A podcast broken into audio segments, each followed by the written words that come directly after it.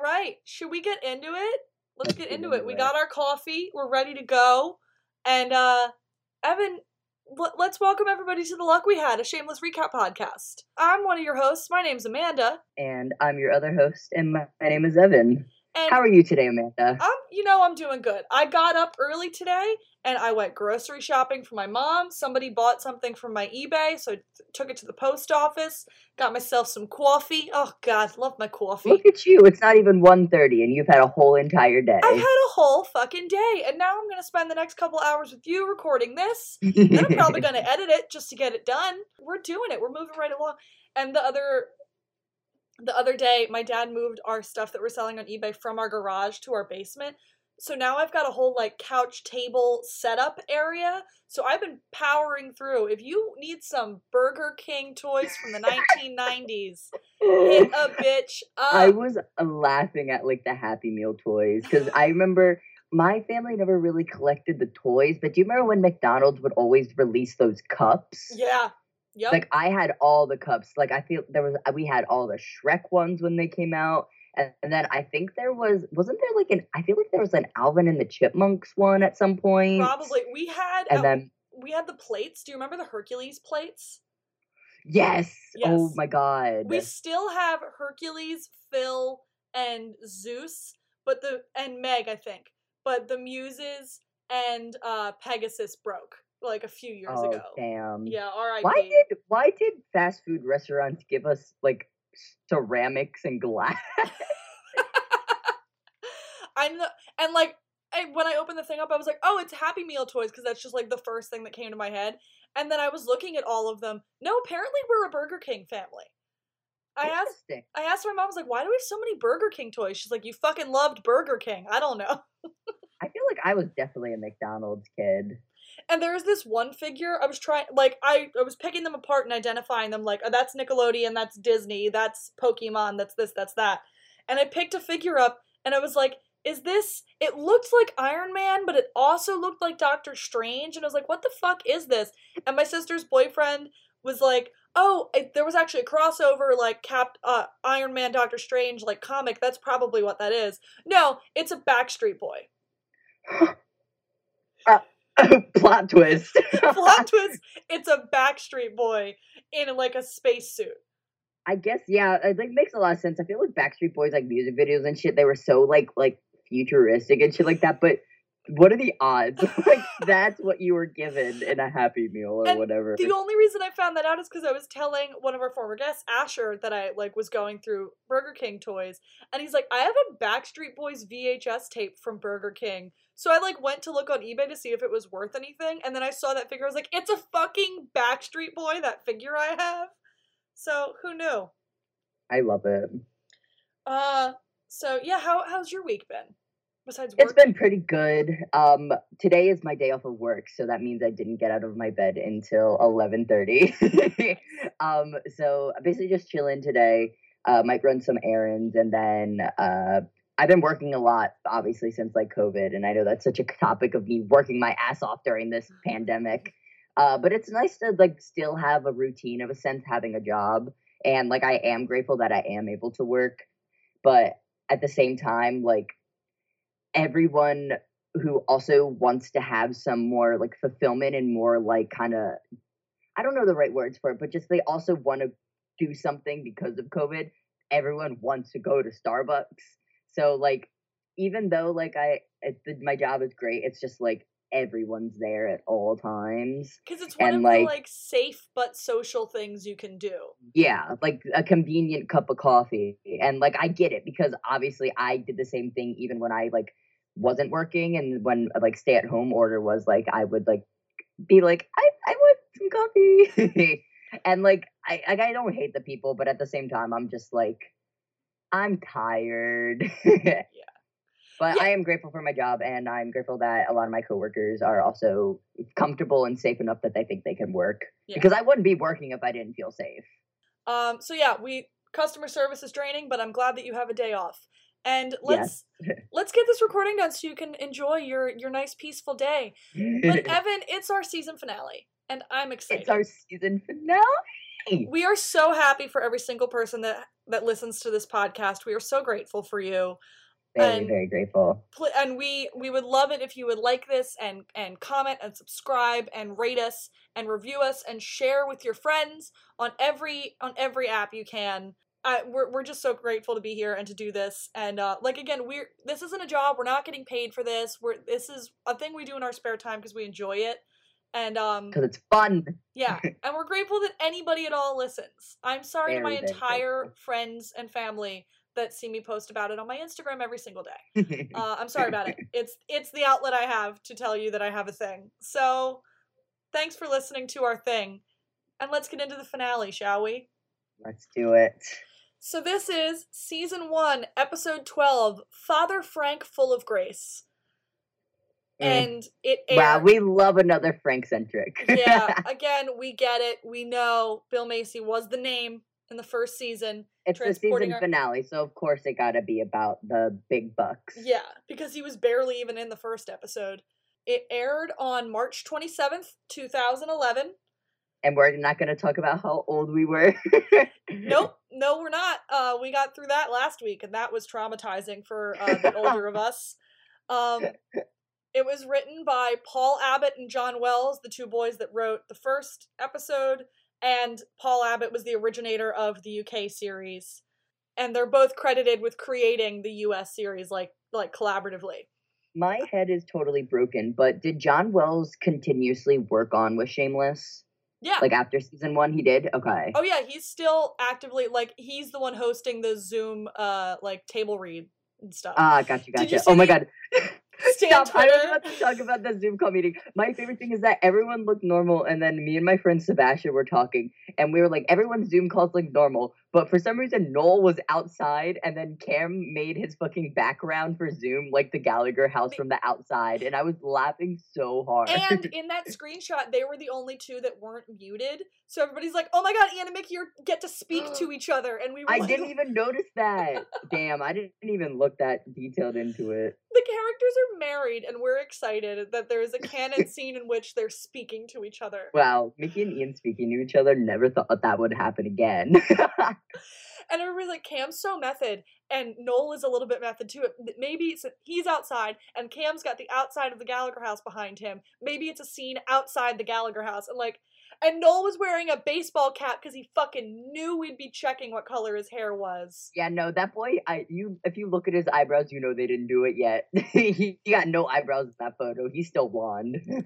Oh, yes. Noel without his Mickey hair is truly eyebrowless. It's like a drag queen like, out of drag. He doesn't look bad. He doesn't look bad with the blonde, but his blonde just looks like a not a natural blonde, and yeah. It's so confusing. Yeah. Like, even though, like, he does dye it, like, his ginger doesn't even look natural.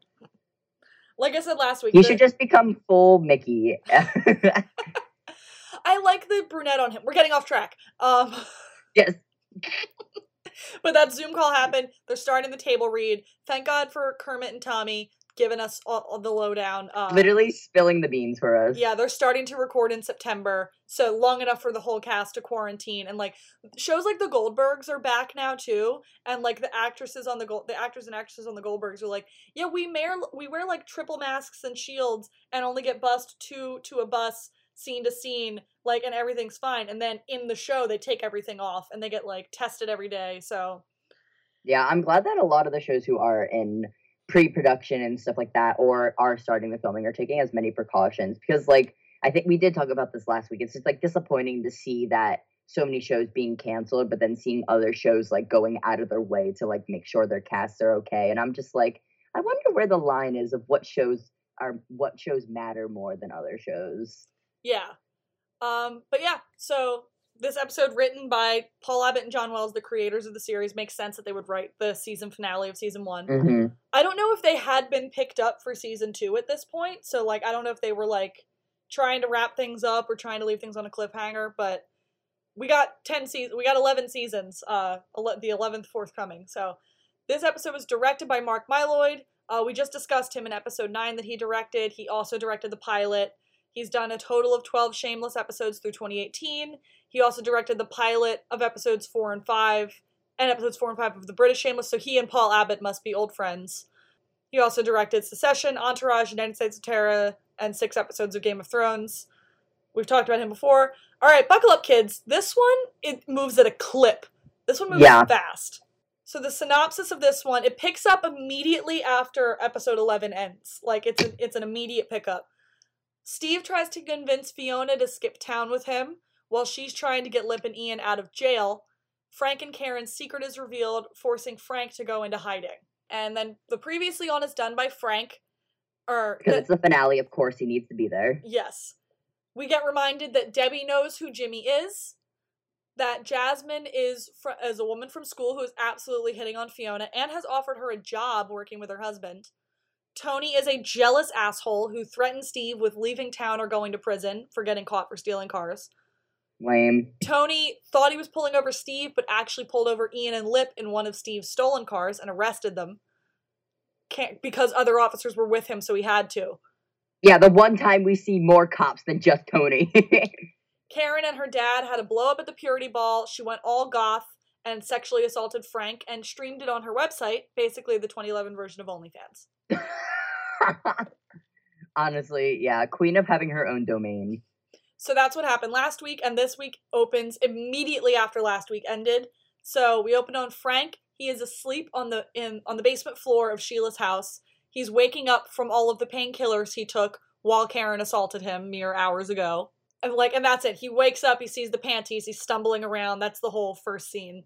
Yeah. And then we go over to the local precinct where Debbie, Fiona, and Jasmine are waiting in the lobby to hear about Ian and Lip. And we get an age. Uh, we find out that Lip is seventeen and may get charged as an adult for Grand Theft Auto.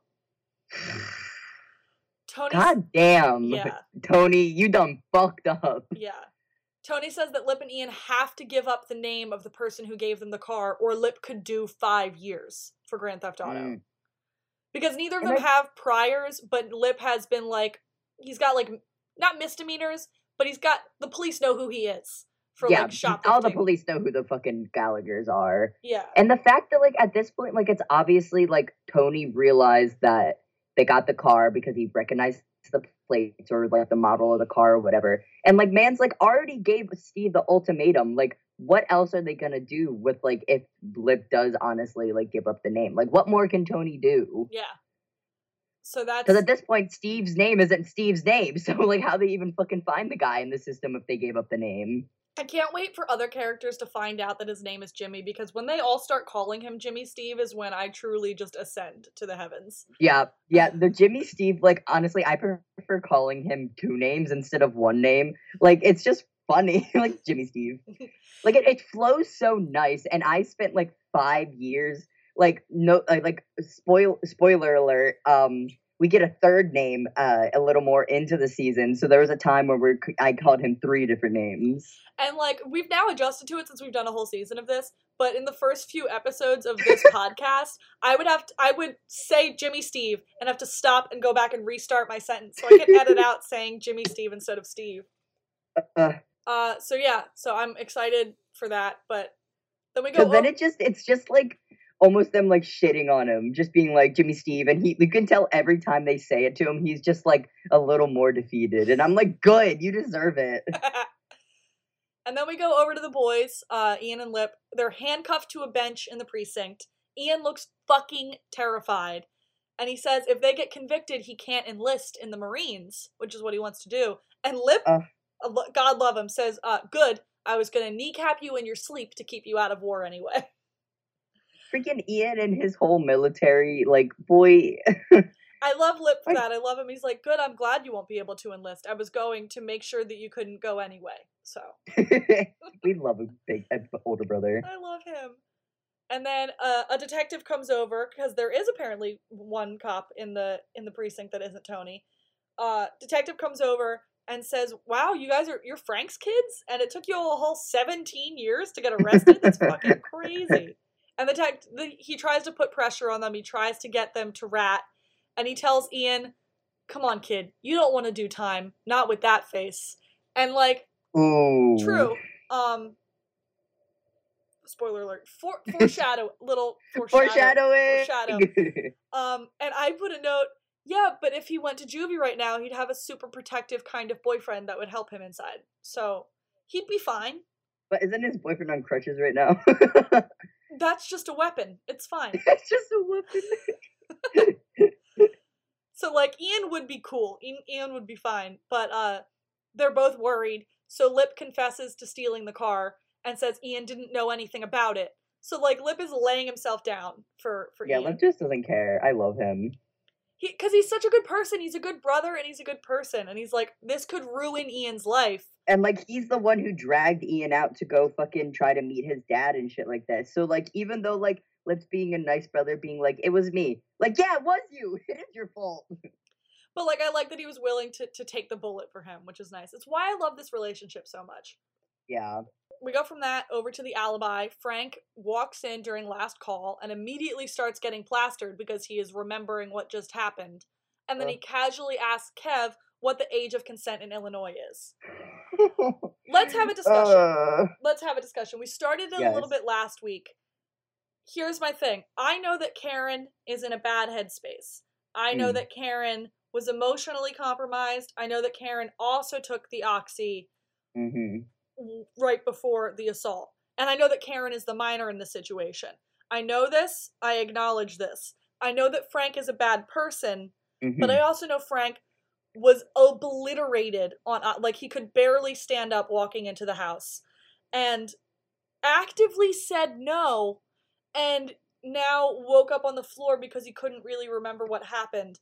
That is why I believe that Frank was not entirely in the wrong. Until he starts opening his mouth and speaking in this episode, I start to turn against yeah. him. Yeah. But I I believe that he was... It's a complicated situation. I don't yeah. want to, like, lay blame on Karen for things, but she shouldn't have done that. Yeah, especially with this show. Like, you obviously can't expect the best from the people, and more than not, you are expecting the worst of these people. And, like, I feel like it's pretty broad that, like, even though Frank's a horrible person, I it would have I don't think it would have ever gotten to the level with him in that circumstance without the layered like the layered storyline for that initial scene to happen. Like, obviously, there's so much more depth on to what like initiated that like really overwhelming moment between the two of them, but then you realize that everyone's an asshole, so then you really can't care anymore. Yeah. So, like, like I said, he's going to open his mouth and start talking, and the things that he yeah. says in this episode are going to make me actively root against him. Yeah, like, I feel bad for both of the si- per- persons in the situation, but one outweighs the other. Yes. Uh. So, yeah. So, Frank asks Kev what the age of consent in Illinois is. Kev gets a look on his face because Kev's like, oh, why the fuck would you be yeah. asking that question? Yeah, Frank, why are you asking that? You are like sixty-seven years old. Yeah, but we don't get more on that. He's like, honestly, probably maybe fifty. Yeah, uh, no, I, Bill Macy is, he's old, but like when season one started, he had to be like maybe late forties, early fifties, but man's, man's like, no shade to Bill Macy, but man's not aged well. We go from that scene. Fiona panic calls Jimmy Steve from the stairwell of the precinct and leaves him what we assume is not her first message about Ian and Lip getting arrested. And she's like, I know that they, they got arrested in a stolen car. You must have given them the stolen, like she knows what the fuck happened. And he is not answering her calls, not returning her calls because he's trying to listen to what Tony said and get the fuck out of town or he would get arrested. Yeah. So we, so she is losing her mind at this precinct, facing down this charge for her brothers, and and Jimmy Steve is not answering the goddamn phone. Yeah, he is nowhere to be found. But he's there every time they don't want him, but then the one time they need him, where'd he be? Well, this is where he be. He goes into a car shop where he arrives all bloody, fresh from the beating that Tony just gave him, and he finds out that Lip and Ian never dropped off that car where they were supposed to drop off that car. And his buddy is like, I needed that fucking car for this thing. And it's a whole it's a whole scenario where he realizes, oh shit, something happened with the car and with the kids. Where the fuck is it? Yeah. And we go back to the precinct where Ian and Lip are getting processed. And because we see, we saw Steve dial a phone and we zoom over to the precinct and in an evidence bag is Lip's phone ringing because Steve is calling him. And then in another portion of the precinct in the lobby, Jasmine says it's almost one in the morning and she has to leave before her husband thinks she's having an affair, even though he saw her in the dance with Fiona when Fiona got the call. So he knows that she is with Fiona at...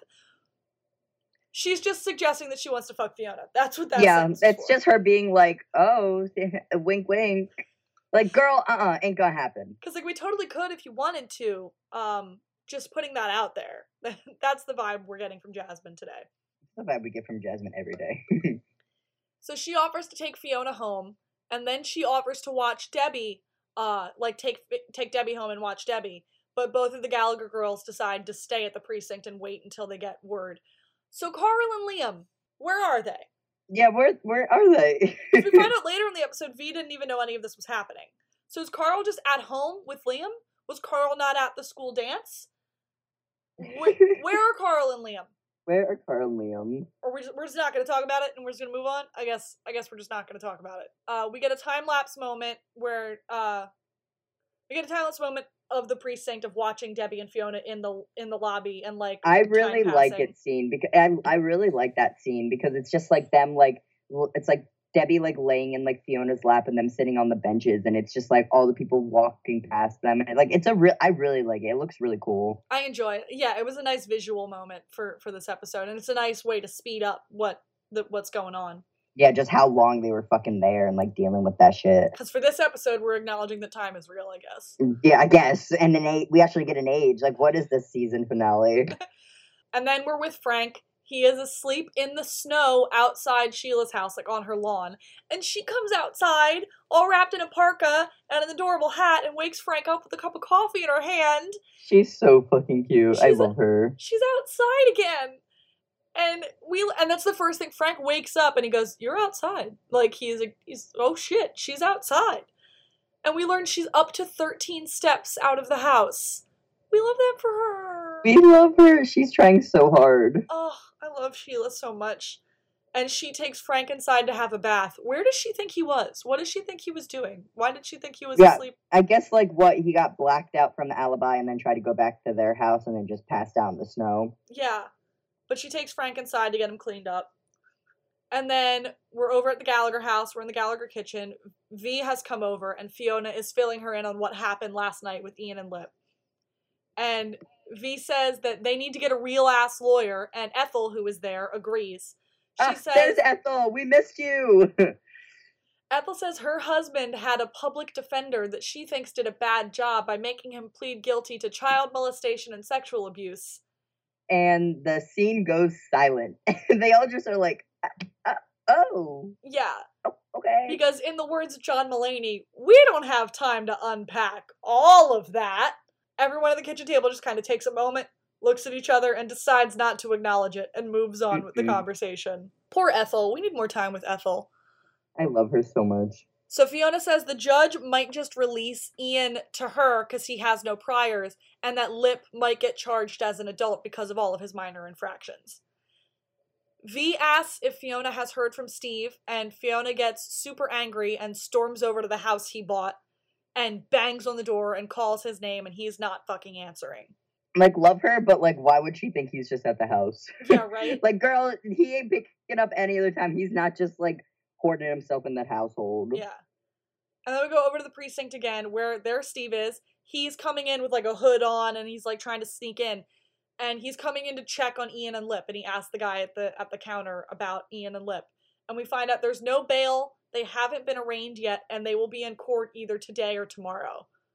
So Damn. So Steve found out, that, listened to the messages, I guess, found out they're in prison and is like, oh fuck, because he knows this is his fault. Mm-hmm. And honestly, you know what, good on him. He was told by Tony, get out of town or I will arrest you. And then he finds out that Ian and Lip are arrested for fencing a car for him. So he's like, I can't leave town with them in prison. Yeah. Man's literally shows up to the police station where he's not supposed to be, being like, hey, do you know what these kids are? Yeah. So like, that's that's a point in uh, in the Steve column. Steve's like trying yeah. to trying to fix things here, which is good. He doesn't have many, but he gets that one. Mm-hmm. And then we go over to Sheila's house. Sheila is really worried about Karen, and she's really worried that Karen is going to make some sort of terrible mistake while she is in this heightened... Ooh, Oops, sorry, Sheila, a little too late. Karen comes downstairs from her room, and Sheila tries to talk to her, but she's ignored. Karen just storms straight back down to the basement. That's where Karen is hiding now. And then we're over at the Lishman house. Debbie storms up to the front door again, and Jimmy Steve's mom answers again. And she's like, well, uh, are you selling any more cookies? I love his mom.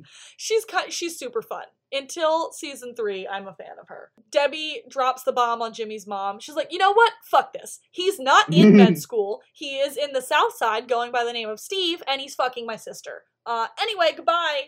I love her.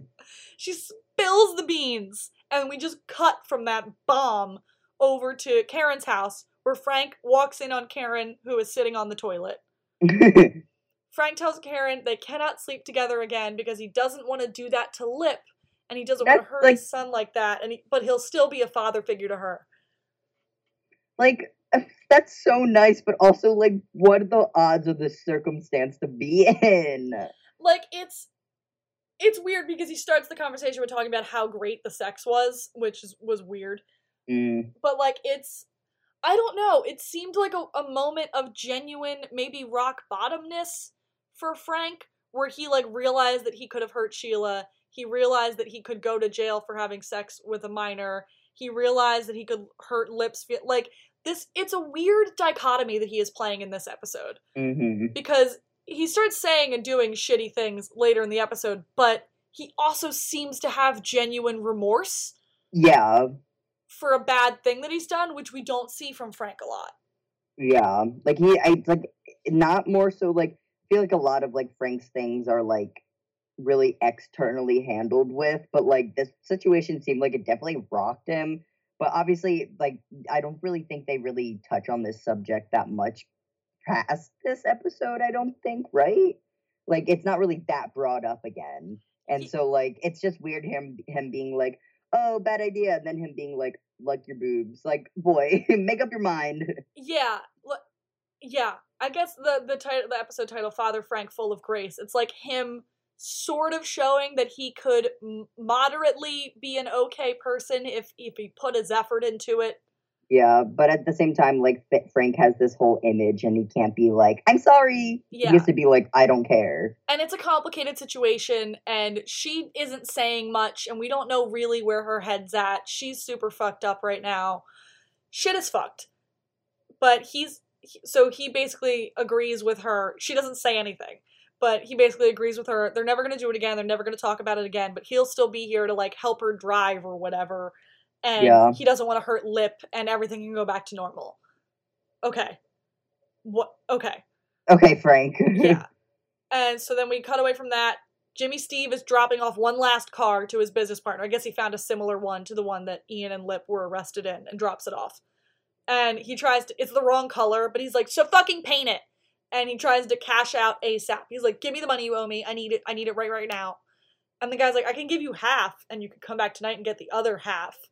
And Jimmy Steve is like, seems torn about it, but he's like, ah, he needs to get the fuck out of town. But he also yeah. needs the money to get the boys out of prison.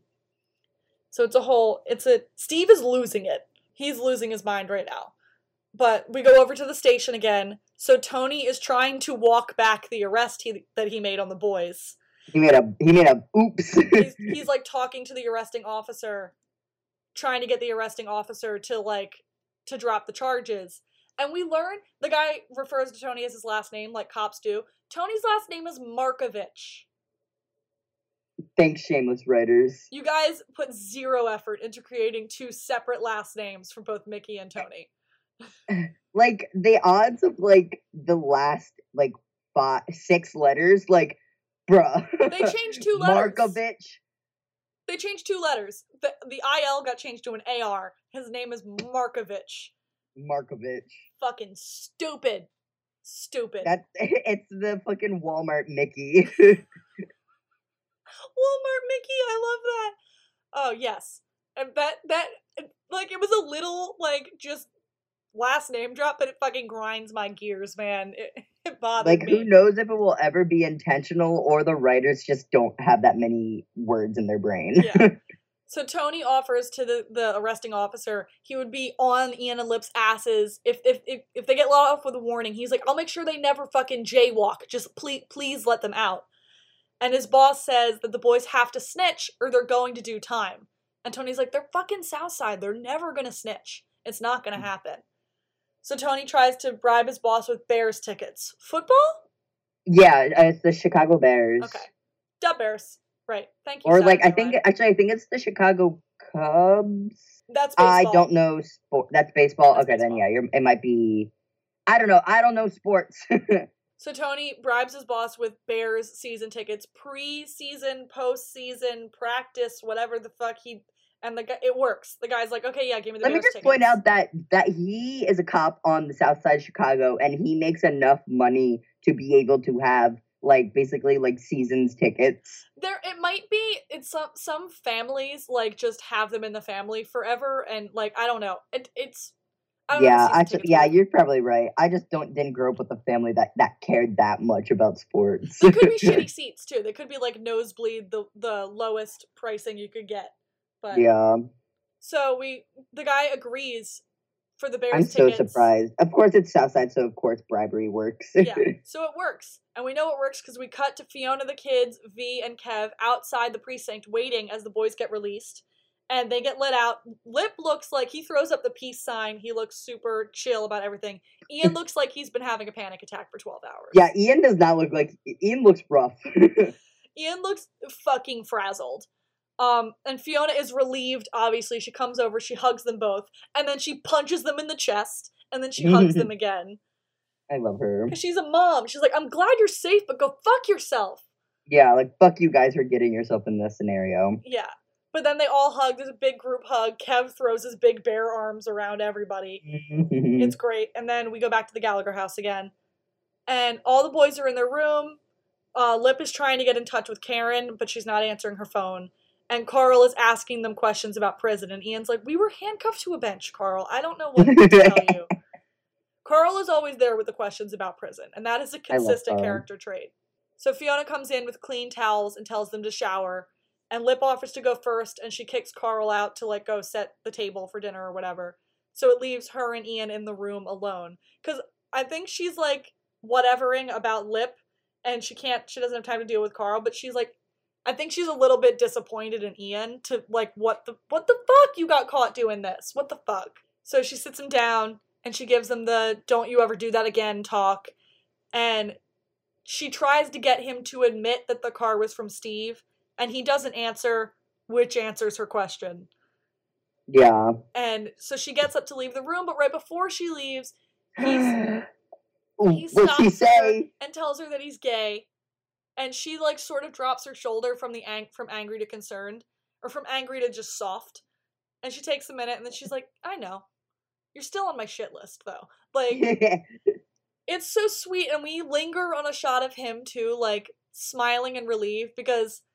Now this thing, he doesn't have to hide this thing from her anymore, even though I guess it wasn't working in the first place. He doesn't have to hide this thing from her anymore, and nothing has changed. Yeah, like, it, like, I understand, like, obviously, like, coming from my own perspective with, like, coming out and stuff like that. Like, even though, like, you might have those people in your corner and you know they'll love you, like, it's still, like, such a scary thing to tell someone. And especially, like, obviously times are different now, so it's a little more easier in a sense, but, like, two thousand eleven, like, I feel like that's almost, like, prime time, like, oh, you're gay? Like, but it just, it, it really shows that, like, even though he was gay, like, no one get, gave a shit. Like, they're like, okay, I still love you, but you're still a fucking idiot, and don't do that ever again. Yeah.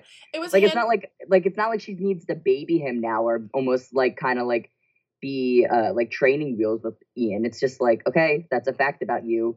Don't get your fucking self arrested again, dumbass. That's one thing I will credit the show a lot for. Not only with um, the fact that Cam and Emmy, like, they had that, they have that scene in the first episode where she says, "You're more like Monica than you know," or he says, like, the, like, there's that moment that they have with him, like, throwing paper into Frank's mouth in the first episode, and then there's mm-hmm. this moment in the in the finale episode where he finally comes out to her, and and yeah, it's it's a thing the show does really well. She's like, "Okay, you're gay," and, like, she. Nothing has changed. She doesn't treat him any different. And, like, Ian is a character. Ian and Mickey are both characters that happened to be gay. Like, they're this, this, and that. Oh, and they're also gay. Mm-hmm. And it's not like, they're not Yas Queen. They're not like, they're not a caricature of a yeah. gay person, which is one thing I will give this show. They're want they're they're cis they're cis white men that are that are gay people, but they're also just yeah. people who and yeah. like Mickey says it brilliantly in a future sorry, spoiler alert, in a future episode. He's like, he's gay. I just like having another man's dick in my ass. Like, it's yeah. it's just a there thing was, about it. There was another one, uh like obviously spoiler from like season uh ten. It was like, it was between him and his father, and it was like, you sure love dick, and he was like, yeah, well, I sure love one, and I was just like, ah, uh, gay rights. Gay rights. But no, I agree with you in a sense, uh, because, like, realistically, when you think about, like, gay representation in media, like, not to put a box around it, like, it's almost like the gay character is almost the stereotyped gay, gay character. The Jack, more flamboyant. Jack, the Kurt mo- Hummel. Uh, that the guys from Modern Family, like, yeah, just like the more like petite, uh, scrawny, uh, have a higher voice, or are into more like not feminine things, but more like non-traditional male like things in a sense. Because like even though like things are not gendered, we're in a society where things are really boxed in. And like even though like Mickey and Ian, a lot of their storyline was about them being gay, it wasn't about them. Oh, I love dick. It was more like these two boys in the South Side are gay, and they're surrounded by people who maybe don't accept that shit, and they're they just have each other.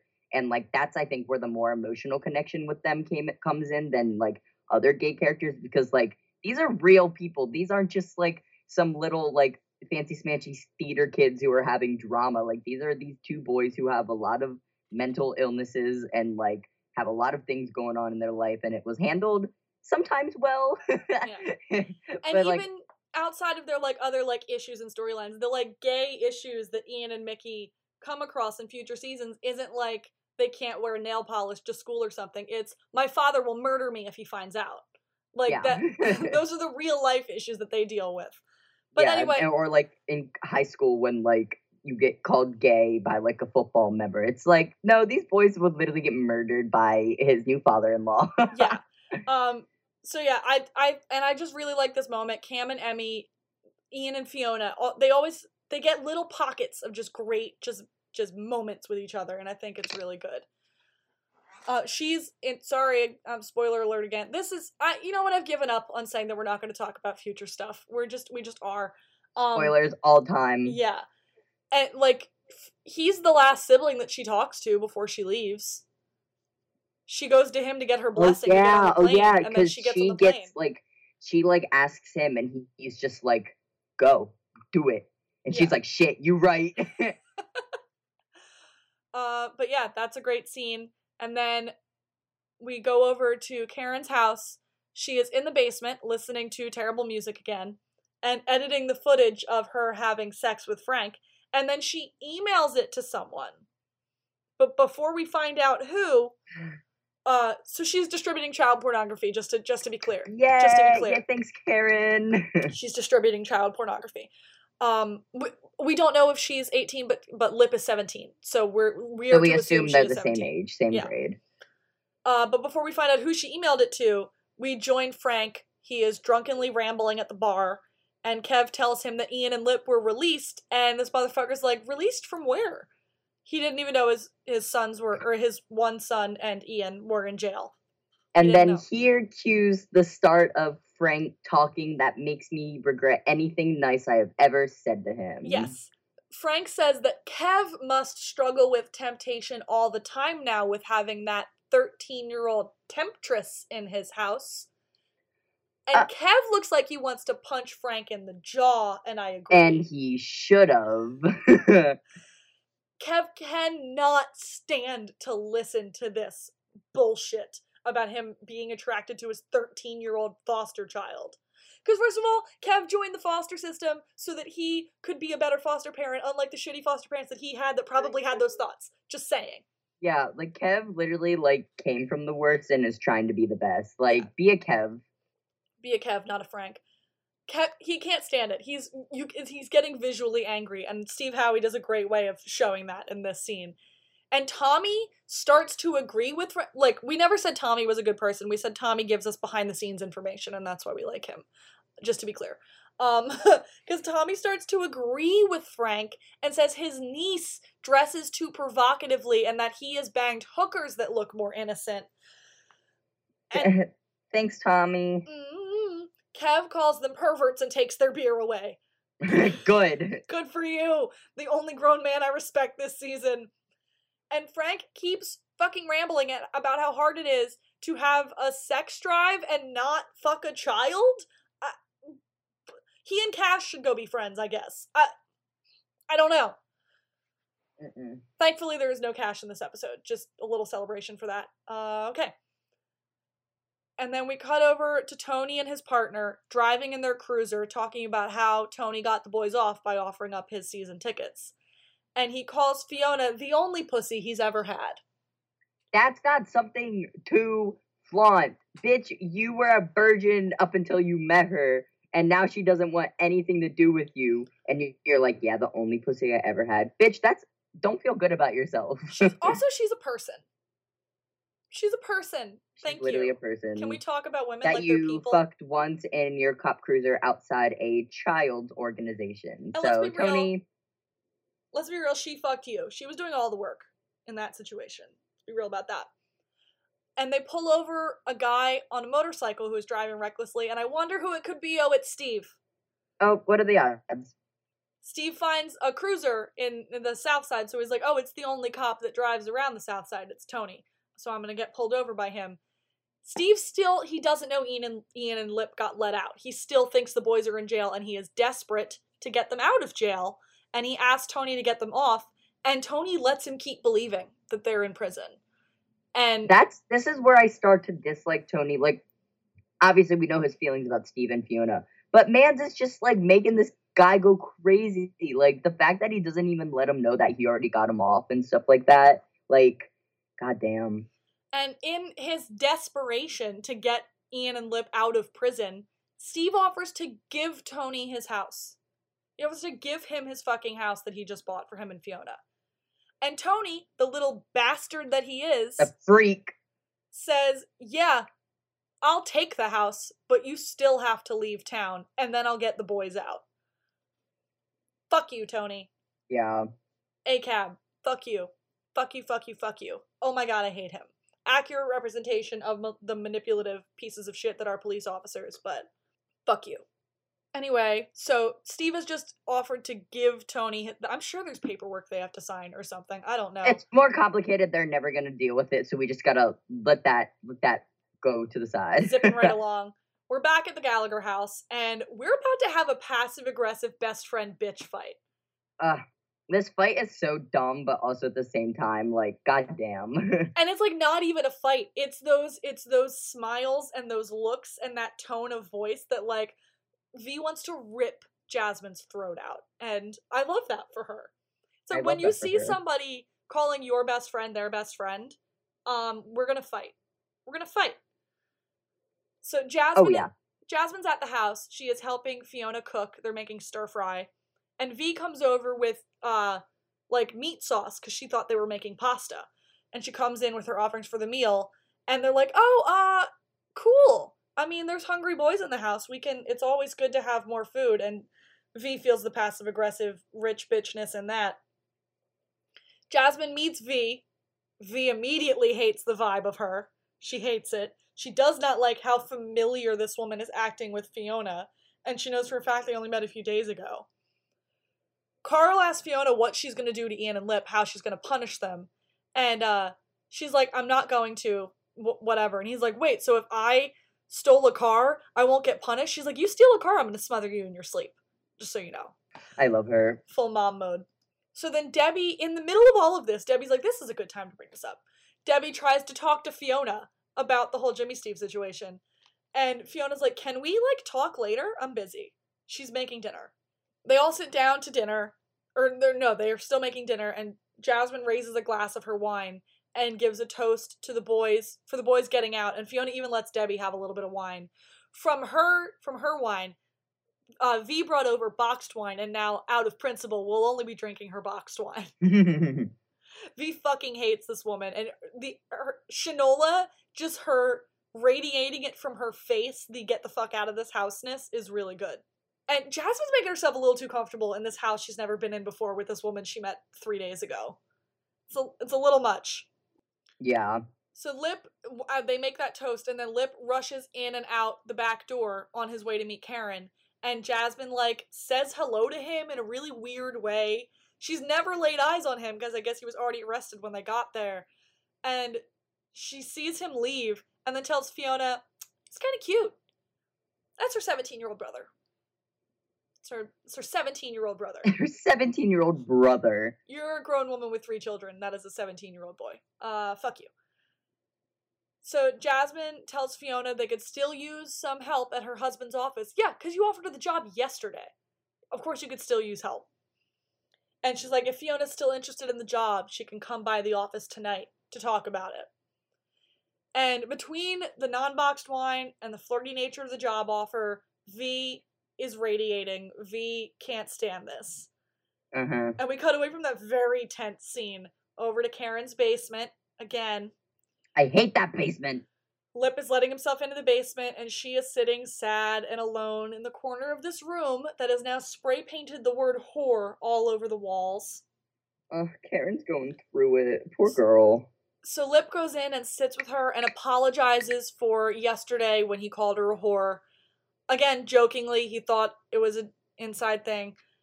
And that he, he apologizes, and they get close, and then there's a hard cut to them just now they're in the middle of sex. Yeah.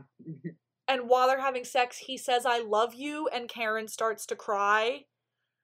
And it's heartbreak. It's it's it's heartbreaking to watch. And then it's he... like, it almost feels like, like a super vulnerable scene. It is, it's like, a really vulnerable scene for both of them. Yeah, even, like, not, e- like, out of every other scene between, not even more so, like, the between the two of them, it's just, I feel like we've had so many, like, less emotional interactions with specifically the two of them, and it's, like, been more, like, friends with benefits the entire season so far, and then them just to have that, that's just, it's kind of like a punch to the face, and you're just like, ow. Yeah. Yeah, because, like, he, much like Ian looked like he was wrecked, Lip was, Lip was shaken of over getting arrested, and his first thought was, I have to call and make up with Karen and fix things with Karen. And he, because he loves her, and she is just so fucked up, and she knows what she did last night, and she's she's just a wreck. And so they, there's another cut, they finish, they're getting dressed, he tells her he was in prison, and she breaks up with him. Ah, uh, Karen. And he thinks it's because he said, I love you, during sex, so he desperately tries to take it back. And he, he's desperate to not get his heart smashed by this woman, who she clearly needs some help, and he is clearly so attached to her, and he grabs her by, uh, Jeremy Allen White just killed it in this scene. Yeah. He grabs her by the face, like, I promise, I promise I don't love you, I promise I don't love you. And, like, oh, God, it just hurts. It, yeah, like, uh, like, I don't even know how to talk about it, because, like, it just, because Mandy, he, he loves her, but, like, obviously, that was not the time to say that. That was not the time to say that. So after that, just, it breaks you in half. We go back to the Gallagher kitchen, and Lip comes storming in. He trashes his room, and Ian comes in to check on him. And Lip tells Ian that Karen dumped him, and Ian says that she was kind of a slut. He's, like, trying to he's trying to bring his brother back from the brink. And Lip says that he is also a slut. So he never, hel- he never held her slutness against her. And then he says he was kind of falling in love with her, and they just sort of have a moment with each other. Mm.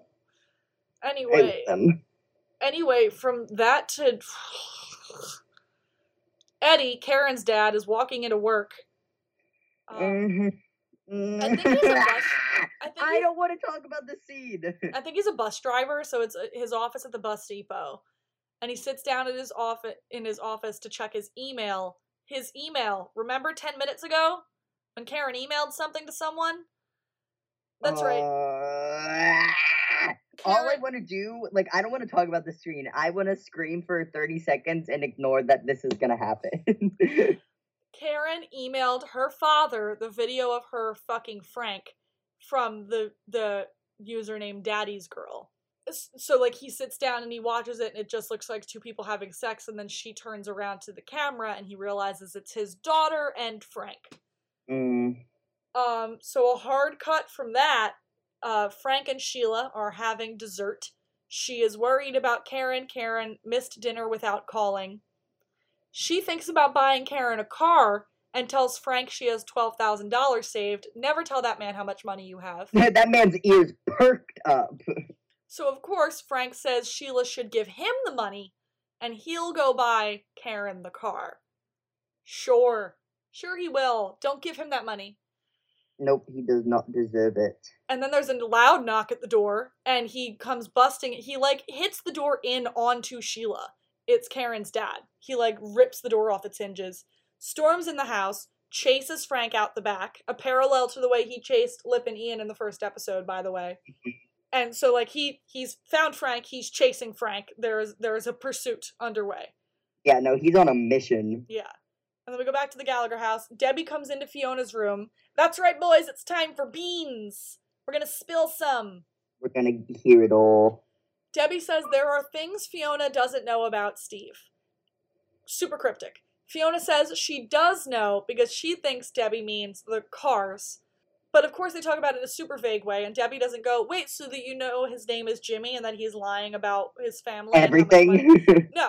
She just, I know about him. And Fiona assures Debbie that grown-ups have thing, the grown-ups have things covered, and everything, everybody that needs to know what they need to know knows it, and the topic is dropped. Oh, okay. All right. She oh. tried to tell you. All right. I, like, I have a feeling time, season two, this is going to come up a little fast. A little fast. Like, maybe let each other finish a sentence. I hate I hate that trope in T V shows where people don't get to finish their sentence, and so there's a miscommunication. No, no, no. Finish what you were saying. No, please continue saying what you were going to say. It's like, it's such a lazy way to have, like, a fight or a problem in a show. Like, just let them finish what you were saying and come up with a more creative thing to be the problem yeah. in this episode. And then we join Eddie walking down the street with a tool in his hand wielded like a weapon. He goes into the alibi looking for Frank, and Kev says Frank is not here. And Eddie says that Frank is a fucking dead man, and he announces to the whole bar, you fucked the wrong guy's daughter, Gallagher. And he leaves, and of course Frank... Frank! Was, yep, Frank's hiding under the bar. Frank is under the bar, right next to Kev's legs. And Kev immediately looks uh, regretful for covering for him, because what the yeah. fuck did that man just say? The fact that he just covered for Frank in that sense. We go back to the Gallagher house. Fiona is walking through the dark house, and Steve jumps out of the dark and asks if the boys are home, and Fiona slaps him. Good. Good for her. Steve says he has to leave town, and he wants Fiona to come with him. He says the kids will be all right. You know, the kids whose mom just abandoned them for the second time a few days ago? Yeah. The kids will be all right. Lip and Ian can take care of them. You know, the two boys that aren't adults yet. You know, you mean the two kids who just got arrested for uh, using your stolen car? Yeah. Two boys that are still minors. Lip and Ian can take care of them, and Kevin V can help, because they don't have enough going on in their lives. Yeah, because Kevin V can just, like, drop everything, uh, ignore their foster kid, and take care of five other kids. Yeah, definitely. Sure. And Fiona correctly guesses that he will go to jail if he doesn't leave town. She's like, oh, what happened? Did someone say you have to leave town, you're going to go to prison? She, right on the money. Thanks, Fiona. And Steve fucking begs Fiona to come away with him and says Fiona deserves to do something for herself.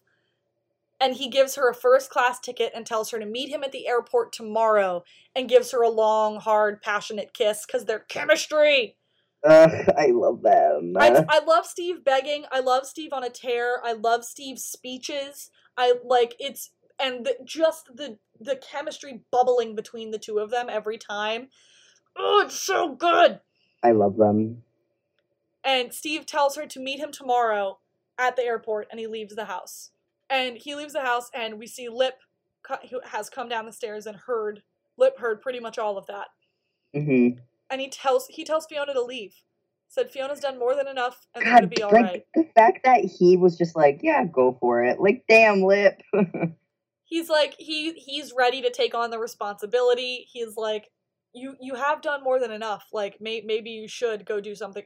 It's, I think it's the guilt of just having caused her so much grief, too. He wants to mm-hmm. take something off her shoulders. Yeah. And, like, he she seemed genuinely happy with Steve, and I think he saw that. But we leave that scene of Fiona contemplating her choices. And then we join Frank outside in the snow, hearing Eddie call his name in the darkness. And then over to Eddie's job the next morning. So I guess he's given up the Frank search because he's got a shift. Yeah. He goes over to work the next morning. He gets to work and discover all of his coworkers watching the video of Karen and Frank. So watching the child uh, porn. The child porn. Just so we're clear. The like child he porn. walks into like like one of like the like I guess like one of like the offices or whatever, and it's just like so many guys surrounded by a computer watching that, and like my heart like hurt so bad in that scenario because like as much as I hate Eddie, like you, I would never want anyone to have to be in that position, and let alone have to go through that and see other people seeing that and stuff like that. Like this, I do feel for Eddie in this, like this circumstance. It's, so yeah, so he that happens, and he just turns around and leaves. He just leaves work. And we cut from that to Lip exiting the cash and grab, thankfully, with no cash. Uh, he's just Good, leaving. We don't want him. He's just leaving. And running over to the L, and a guy, I guess he knows from school or whatever, walks by him laughing and says, "Hey, when you and Frank are done passing Karen around, you should send her my way. My little brother needs to pop his cherry." His little brother, who's like maybe eight years old, needs to pop his cherry. And so Lip's like, "What the actual fuck are you talking about?" And runs home. Because the guy said the words "daddy's girl." Mm-hmm. He runs home. He jumps on his computer to figure out what the fuck daddy's girl is. And there's actually kind of a great scene of like their house has such bad Wi-Fi. He's like lifting the laptop up to get better signal. I love them. And he sees the website and he sees what happened. And uh, Uh-oh, here comes rage-filled Lip. Yeah, so we cut from that. Karen is coming out of her front door in her black hair and her chain and her black jacket, and she's... Yeah, she's wearing, like, this, like, peacoat or whatever. Yeah. Karen comes out of her front door, and Lip is behind a pillar that holds up the L, waiting for her, and he jumps out from behind the pillar and confronts her about, "Frank? You fucked Frank?" And she doesn't acknowledge him. Keeps she walking, walked away, and leaves him there just steaming. Again, Jeremy Allen White being angry. Yes, yes, it's so good. It's so good. Back to the Gallagher's. Fiona is venting to V, and V's like, "Costa Rica sounds amazing, and uh, that job that Jasmine offered you sounds fucking boring." And she right. V does not want to share her friend. She doesn't want to do it, and uh, you know what? She has every right not to. And then V asks what Fiona's afraid of if she leaves. Will the kids forget her? Or that if she does something for herself, the world will stop spinning? And I agree with you wanting your best friend to, like, practice some self-care. Mm-hmm. But maybe abandoning the family that she's responsible for is, like, not the move. Maybe that's not Yeah, maybe not the best idea, especially the circumstances that have happened to this family only within the year. Yeah, j- just a thought. Uh, like, I get, I, I understand where you're coming from, but, like, in practice, it's not the most practical. Yeah, uh-uh. V says, or Fiona says, she might be in love with Steve, and she's freaking the fuck out about it, but V is there, because V will always be there, and V's just there to listen to her, and, and, and just, she's like, "Yeah, no, I see that you're in love with this man. Sucks, doesn't it?" Because it, she knows what it's like to fall in love with a person. I'm sure when she fell in love with Kev, it was fucking scary and terrifying. Yeah. But it's really, it's a, it's a nice best friend moment. It's really good. There's a lot of individual great moments with a lot of the relationships in this episode. Like V, yeah. V and Fiona, and Lip and Ian, and Lip and Fiona, and Ian and Fiona, and Fiona and Debbie. Like, there's a lot of really good moments. Carl is there. And Lip and Liam exists, I guess. So we go to, Lip sees Frank walking down the street. Lip is in a car that he hotwired and stole, and straight up tries to run Frank over with a car. Good. He like he, should, he missed. He try harder. He chases him down the street and tries to run him the fuck over. It's so good. Because then he gets out and beats Frank to a bloody fucking pulp. Good. Until, I guess this was in front of their houses or near the out. I don't know, Kev is there. Kev pulls Lip off of him. And we cut over later after that to Frank on Sheila's couch, and he's telling her that Lip beat him up because Lip wanted money, and Sheila is so sympathetic and kind because she doesn't know that wh- what kind of a man Frank is, And she's like, oh, he beat you up because he wanted money? They're so mean to you. And Karen overhears this and knows why the fuck Lip beat the ever-loving shit out of Frank. And Frank tells Sheila, you know, when it's all said and done, you're the only one who is nice to me. You're really nice to me. Like, what? Shut up. Like, she doesn't know who you are. That's why she's nice she doesn't, to you. You're a fake-ass bitch, and Sheila only knows what you do or say inside the household. Like, uh, Sheila, you're too nice. And then we do a fun musical transition to a frozen lake. Uh, Eddie pulls up. Eddie is Karen's dad. I know I've been calling him Karen's dad all season, but, like, he can have a, a name for this scene. Eddie pulls up with a chainsaw, walks over to a little ice fishing shack. He had said earlier uh, in the episode he was going to go ice fishing. So there's a little uh, there's a little hole in the ice, like for ice fishing, but he takes the chainsaw and opens the hole up more, ties a cinder block to his foot, and jumps in. The way that scene just happens, and then it just, that's it. Like, walks in, ties a cinder block around, like, rope around a cinder block around his legs, holds the cinder block, and just jumps. Like, like, I was speechless.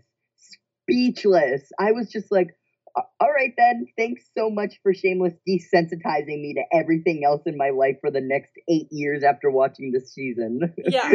That's a and wrap then, on and Eddie. That's, and that's Eddie for you. And that's, then, a, that's Eddie's storyline. It's a wrap on Eddie. Uh, we go from that, from a man t- jumping to his death into an icy cold lake, uh, to Lip walking home in the snow, and then Karen is sitting on his porch waiting for him, and we just get like a quick second of that, and then we go inside, and Fiona puts Liam down for a nap, so that's Liam's existence for this episode, and then she takes out a suitcase and starts packing. Ooh, queen, what you doing? And then we go over, Lip and Karen have traveled. They're sitting somewhere on a rooftop. I don't know. I, get, I guess the same place that they sat to watch, like, the L tracks go over them or something. I don't know.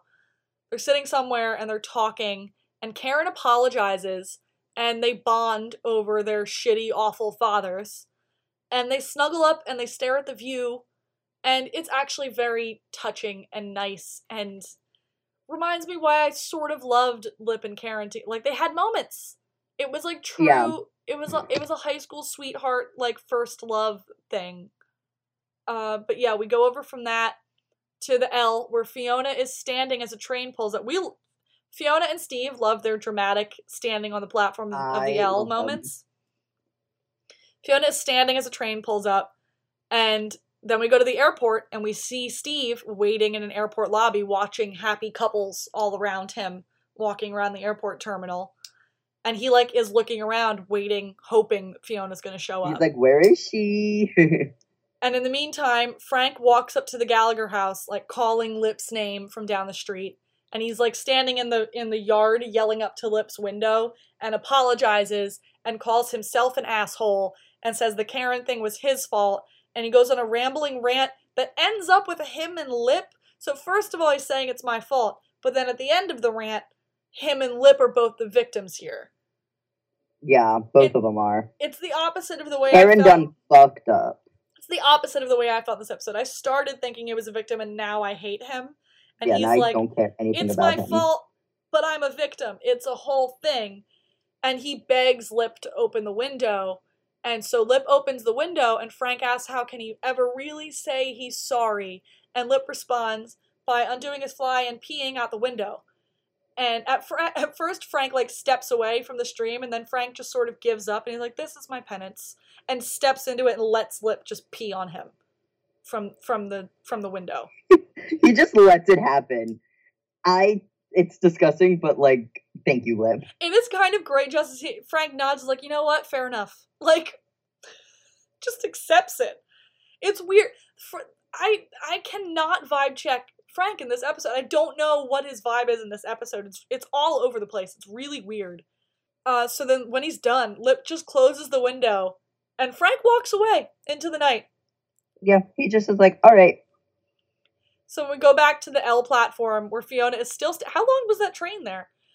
Fiona is yeah, standing. Yeah, the girl just be standing. Standing, contemplating, and the train is there, and it's it's about to leave, and we cut back to Steve in the airport. He sees a woman he thinks is Fiona and, like, picks her up and hugs her from behind, but it is not Fiona, and that is awkward. Yep. you you messed up.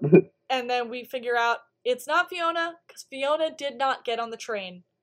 And, oh God, the train moments. So Steve realizes she isn't coming, and he gets on the escalator, and he's going to get on the plane. And is it question? Is that the last we're going to see of Steve? Question mark. No, sp- no, it's not. It, um, it is not. We promise. There, the chemistry was too good. The relationship was too good. We promise you, he comes back. Uh, sorry to ruin any cliffhangers, but he comes back. And we follow Fiona because she not she did not only not get on the train, she went to Jasmine's office to learn about the job that Jasmine offered her. And we see her walk in, and Jasmine welcomes her into the office. The camera goes out to the street, and we cut to credits. And that's the season finale. That's the season finale of season one. Damn. So much happened within, like, the last five minutes that you just have to be like, oh, okay. Thanks, season one. Yeah. Thoughts? What did you think of the episode? What did you think of the season? I I personally feel like this season had a lot more of, like, emotional, like, scenes than anything. Um, like, I feel like it touched on more, like, really, really touchy subjects than they have in the other episodes. Like, obviously, that we've dealt with other shit, but I feel like, obviously, like, the st- the Karen Frank line, like, storyline, then the Lip and Karen line, and then, like, basically, like, anything centric around Cam- uh, Karen, and then all of, like, Fiona's emotional things, and then you have the whole Steve storyline. Like, I feel like it doesn't feel like it was rushed, but it also just feels like a lot was fit into the last episode, but almost handled in a, I don't know how to describe it, but handled in a way that, like, you feel satisfied, but you're also like, oh shit, what's going to happen next season? Yeah. And, like, except for the fact that he was in prison with Lip, it did feel like Ian's storyline ended last season, at last episode. Like, Ian, yeah, we're like, and he we, was just kind of the add-on for Lip's, like, whole moments. Yeah, and we discussed this in the first episode. There was very little Carl. I think probably for time's sake, for storyline's sake, the fact that he's nine-year-olds and there's not much to do, and just to not have a small child on set for as long as they need a small child on set for. To have as few children on set at any one time as possible, probably. Like, Debbie was in this episode a lot, but not, like, a lot, a lot. Uh, but yeah, the, I think this episode had a good balance, even though some of the storyline was Frank's storyline.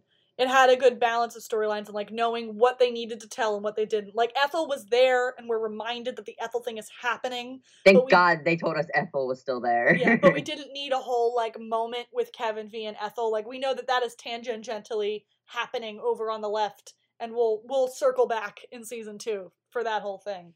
You know, a lot of shows where you're like, I really want you to get into the show. Get through the first season. This is not one of those. The no. first season is one of the best. Yeah. Like, truly, it is one, two, three, four. Five is five, the first half of five. Yeah, the first half of five. Yeah, the first half. Most of five, except the last twenty minutes of the last episode. Fantastic. Fantastic. It's like one, two, three, four, five, whoop, and then ten. So. And then ten. Maybe, no, okay, like one episode in season nine and then season ten. Yeah, true. Yes. Yeah. Oh, a couple episodes in season seven. It it did. Mm. It, it spikes. A couple episodes in season seven. Couple. We, season we, eight, we... who is she? We don't know her. We don't know her. We don't know who Literally, season eight is. The fact that, like, so much happens in each season, but there's so many standalone moments that are so pinpointed throughout the series that it just is like, all right, now I guess I have to watch three and a half seasons just to get to this point. Yeah, but like I said, like, some shows, like, even the greatest shows, like Parks and Rec, it's like, just, just bear through the first season. Yeah, the and first season is, like, it's a little rough, because, like, I, I feel like a lot of shows that start off, which are, like, original concepts, have a little harder time trying to pick up, but I think Shameless was had a good road paved for them because of the U K version already, so they had an ideal of what, like, kept the show going, or, like, what made it so, like, people drawn to it. So I feel like that they did really well with season one, because obviously it got people, like, hooked, being like, oh damn, because, like, it wasn't like a constant, and it wasn't like repetitive, and it wasn't like, you definitely had those characters you hate, but it was made in a sense that, like, you know why these characters are this way, instead of it just being like a Parks and Rec type of vibe, when it's like almost like Office, like, vibes in a sense, like the Office vibes, like how it's like, and this and that, and we're all giddy, and here's my life. When Seamus is like, these people are depressed, they're alcoholics, they're addicts, they have a lot of emotional trauma, they live in a not good area, they aren't put through the best thing, so people are like, yes. I feel the same way about season one of Shameless that I do about season one of Queer as Folk.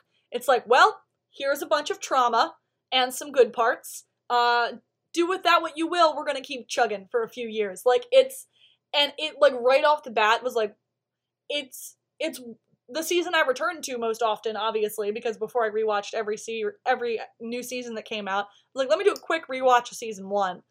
But yeah, I see, I, season one is super strong.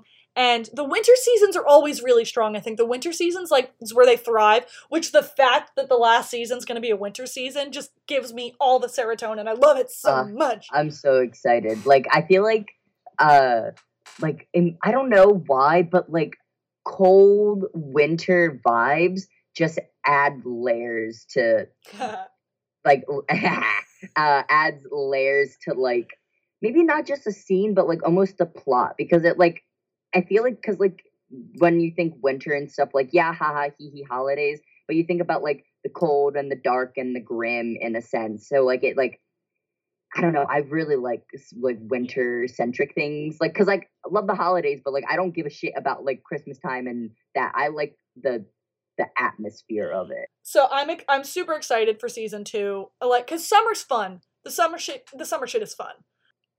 But yeah, I really liked season one, and I really liked doing really this, and this was one. so great. Uh, uh, thank you so much for asking me to come on and join you for this, because I would have never thought how fun and entertaining this would have been, and the fact that we also get to spend time and talk about the show together, and also have so many listeners from all over get to enjoy this with us, and we have the opportunity to share this stuff with you guys, and, like, Uh, it's such an honor, and it's also just so goddamn fun. All over the world. We have a listener in Ireland and a listener in Belgium. Shout out to those people, first of all. Yeah, like, if who if you guys follow us on Twitter or Instagram or whatever, like, pl- interact, please let us know. Uh, we love that. We love that people in other countries are listening to our to our podcast. It's so fucking cool. Um, uh, it's amazing. But yeah, if you guys have any suggestions of, like, things you want us to touch on in season two, Or or things you want to know, like, I don't know, fun trivial facts you have about the show, or just little little things you want to contribute. Or if you want us to plug your fan videos, or plug your Twitters, or plug your fan fictions. I don't, fucking, the, the Ian and Mickey fan fiction is, like, off the fucking charts. I People making I, whole ass I novels. I, I, when I was really into Galovich, I... I saw Galovich more as, like, a comfort thing, so I didn't read that many fan fictions, but there were a few that I what I did read. Sexual and harassment in the workplace? That ah, Amanda, that was the one, that was the one you suggested that I I know I for a fact read, and the um Amanda, I can't even start talking about that fanfiction. That fanfiction is so goddamn good. The big one right and now. Was, The big one right now I, is Like Real People Do, and, like, mm-hmm. I haven't I haven't read it yet. Like, the sexual harassment in the workplace one, I'm like, ah! So, like, the fanfiction I read, I, like, I really liked a lot of the scenarios that were still, like, Shameless-centric kind of things. Like, not, like, I wasn't, like, reading a Shameless episode, but uh, harassment in the workplace. Yeah. Uh, mwah, chef's kiss. Yeah. And, like, the, even the ones I write, I write, like, gap fill. Like, when we, when I watch an episode and Ian and Mickey were in three of the fifty-four minutes, I'll go in and be like, oh, I wonder what they were doing in between it's like, the scenes. It's and like, like a, it's like a rewrite. Like, I used to write, I used to, I can't write because I'm dyslexic, but I used to read so many, like, episode rewrites or, like, like, concept rewrites. And I'm like, I love that. Yeah. But yeah, if you guys have fan fictions you want to plug, or fan videos you want to plug, or any, fucking let us know. This please. is this is a Shameless safe place. we want we want to hear from you guys. If you guys want to, like, record a voice memo and email it to us, do it. Do please it. Do. Because our email is luckwehadpod at gmail dot com. Our Instagram is luckwehadpod on Instagram. Our Twitter is at luckwehadpod. And our the link to our website that our lovely co-host Evan designed is in the Ooh. bios of our Instagram and our Twitter, and it has everywhere that you can listen to the show: Spotify, Stitcher, Apple Podcast, SoundCloud. You can listen to us on all the places. You can rate us, you can review us, let us know what you like, let us know you can email us and let us know what you don't like. And uh, if you want to have Evan read more episodes, if you're tired of hearing my voice, please do it. Um, I'm just like sick. It's hard for me to read notes. If you know of like someone on Stan Twitter that you think would be a great guest on this show, at them. At them on our Twitter and let us know. We want more people involved. We want to hear it. Because there's a point where me and Amanda can get so tired of hearing ourselves talk. Literally, like, de- I would love that. If someone on Stan Twitter, like someone that I follow, w- would be a guest on the show. Like, if you guys have a suggestion of somebody you think w- would be down for it, uh, let us know. And I will D M them and I will and I will try to figure it out. Like, that would be fucking rad.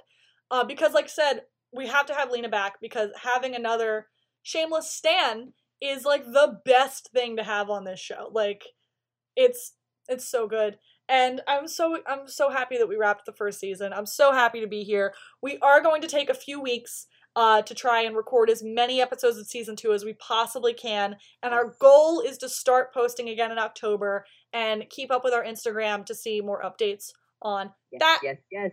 We're gonna try to be posting once a week again, and we're gonna uh, we're gonna do, we're gonna do our best. It's quarantines. Who knows?